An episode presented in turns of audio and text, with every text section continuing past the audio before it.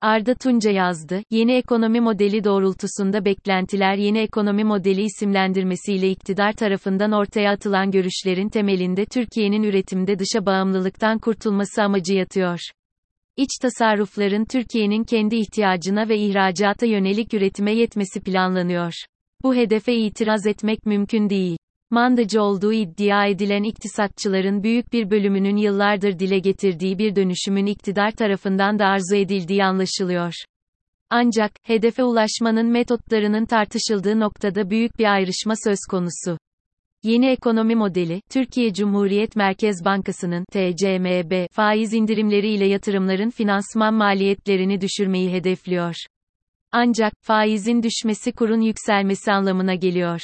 Çünkü enflasyon oranının altında kalan faiz tasarruf sahibine para kazandırmıyor, tam tersine kaybettiriyor. Bu durumda yerli ve yabancı yatırımcı Türk lirası varlıklardan kaçmaya çalışıyor. Kaçış, yerli tasarruf sahipleri için ya yabancı paralara talep ya da hisse senedi piyasası gibi riskli bir piyasada artan spekülatif hedeflerle yatırım yapmak anlamına geliyor. Yabancı yatırımcı ise, yabancı para satın alarak Türkiye'den çıkıyor. Sonuçta, yabancı paraya talep artıyor ve kur yükseliyor. Türk lirasının değer kaybı, Türk mallarının yabancı para cinsinden değerini düşürüyor. Böylece, ihracat artıyor. İktidar, faizi indirip kuru yükselterek ihracat artışı ile Türkiye'nin bir sanayileşme hamlesi yapacağı düşüncesinde. İktidarın sadece kur yükselince ihracat artar kuralına tutunmaya çalışarak bir sanayi hamlesi gerçekleştirmek istediğini anlıyoruz. Kur yükselince, her ülke ihracatta bir fiyat avantajı yakalar. Ancak, artan ihracatta sanayi hamlesi yapılmaz. Ayrıca, artan ihracatı ithalat cephesinden de bakmak gerekir ki dış ticarette ekonomik bir avantajın gelişip gelişmediği anlaşılsın. İktisat bilimi, iktisadi faaliyetin kurallarını anlatırken, bu kuralların, hangi koşullar altında, nasıl çalıştığını anlatır. Ekonomi politikası, bir noktada bir değişim hedeflerken, ekonominin başka noktalarında mutlaka başka dengeleri etkiliyor demektir. Ekonomi politikasında tercih yapılırken, diğer dengelerde oluşacak değişimlerin ya da bozulmaların ne ölçüde tolere edilebileceğini ülkenin ekonomik, sosyal, demografik, siyasi, psikolojik koşulları belirler. Bu nedenle, ulaşılmak istenen hedefe nasıl ulaşılacağı, ortaya konan hedeften daha da önemlidir.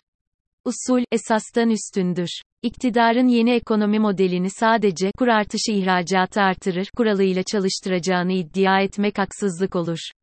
Zira, başka yöntemlerin de hayata geçeceğini anlıyoruz. Ancak, söz konusu metotlarla mutabık kalabilmek imkansız. İktidar, faizin enflasyonun nedeni olduğu görüşüne rağmen neden %19 olan politika faizini 23 Eylül 2021'den 18 Kasım 2021'e kadar sadece 4 puan indirdi. Burada bir çelişki var, kurdaki artış ile ihracatta uluslararası fiyat rekabeti avantajı sağlanacaksa, neden TCMB üzerinden döviz satışı başlatıldı? Bir merkez bankasının piyasaya yabancı para cinsinden likidit sağlaması, piyasanın ihtiyaç duyduğu dövizi arz etmek için söz konusudur. Yerli para birimine güvenin yok olduğu bir ortamda kuru düşürmek ya da oynaklığını yok etmek amaçlı müdahaleler, kurda spekülatif atak yaratır. Merkez Bankası'nın döviz rezervlerinin düşük ya da nette negatif düzeyde olması, bu ataklara davetiye çıkarır. Zira piyasa, Merkez Bankası'nın nefesinin bir noktadan sonra tükeneceğini düşünerek daha fazla yabancı para talebine geçer. Durumun, dış mihraklarla herhangi bir ilgisi bulunmamaktadır.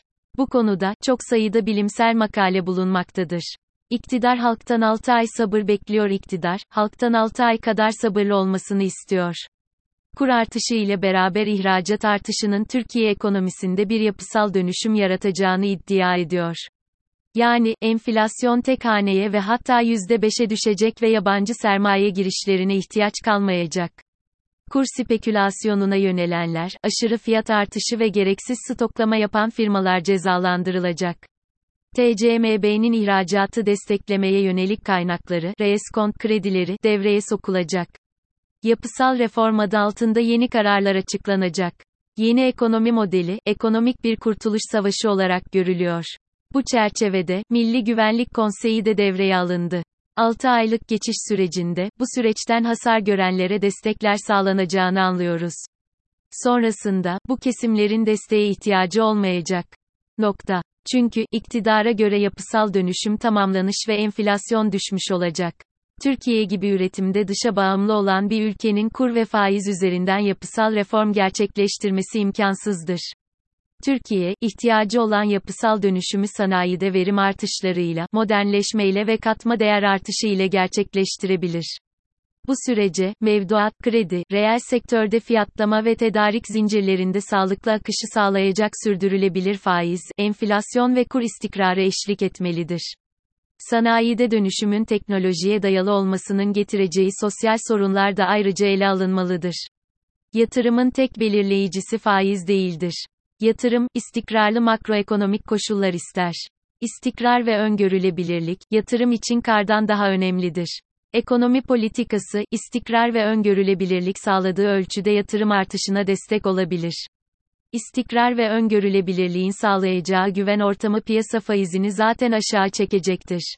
Türkiye'nin üretim ve o üretimi finanse ediş yöntemleri ve yapısı kur oynaklıklarına karşı duyarlıdır. Türkiye, yurt dışından finansman ihtiyacı duymaktadır. Finansman, ancak enflasyonun üzerinde getiri sağlayan bir faiz oranı ile sağlanabilir. Durum, gelişmekte olan ülkelerin geneli için geçerlidir.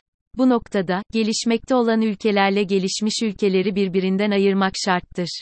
Aksi takdirde, yanlış bir iktisadi analiz yapılmış olur.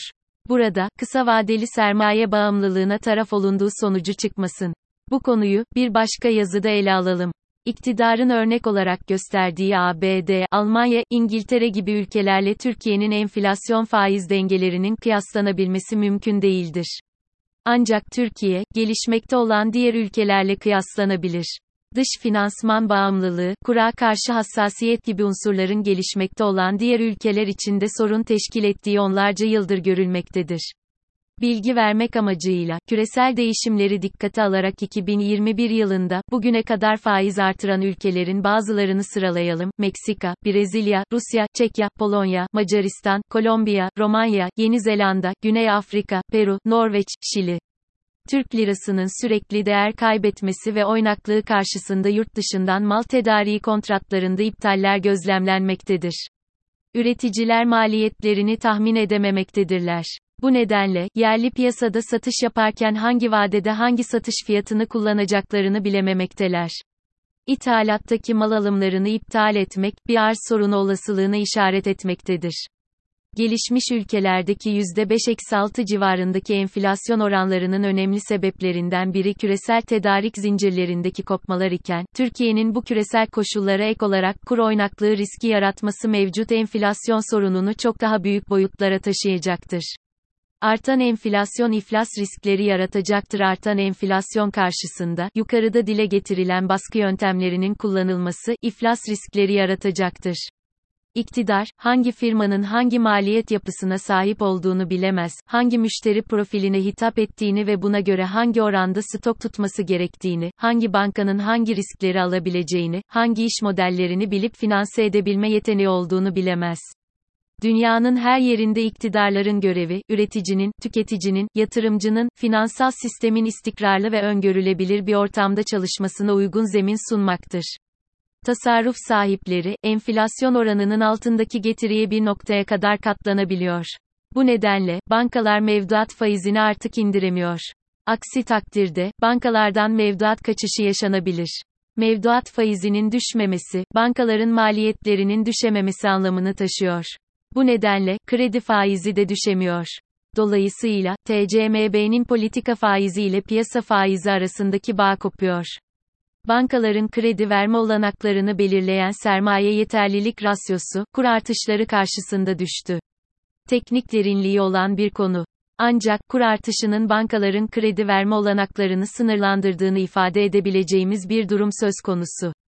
Reel sektörde fiyatlamalara müdahale baskısı bankacılıkta da faiz oranlarına müdahale etmek olarak yansırsa, çok boyutlu bilanço bozulmaları ve ekonominin aniden sert bir duruş yaşaması söz konusu olur.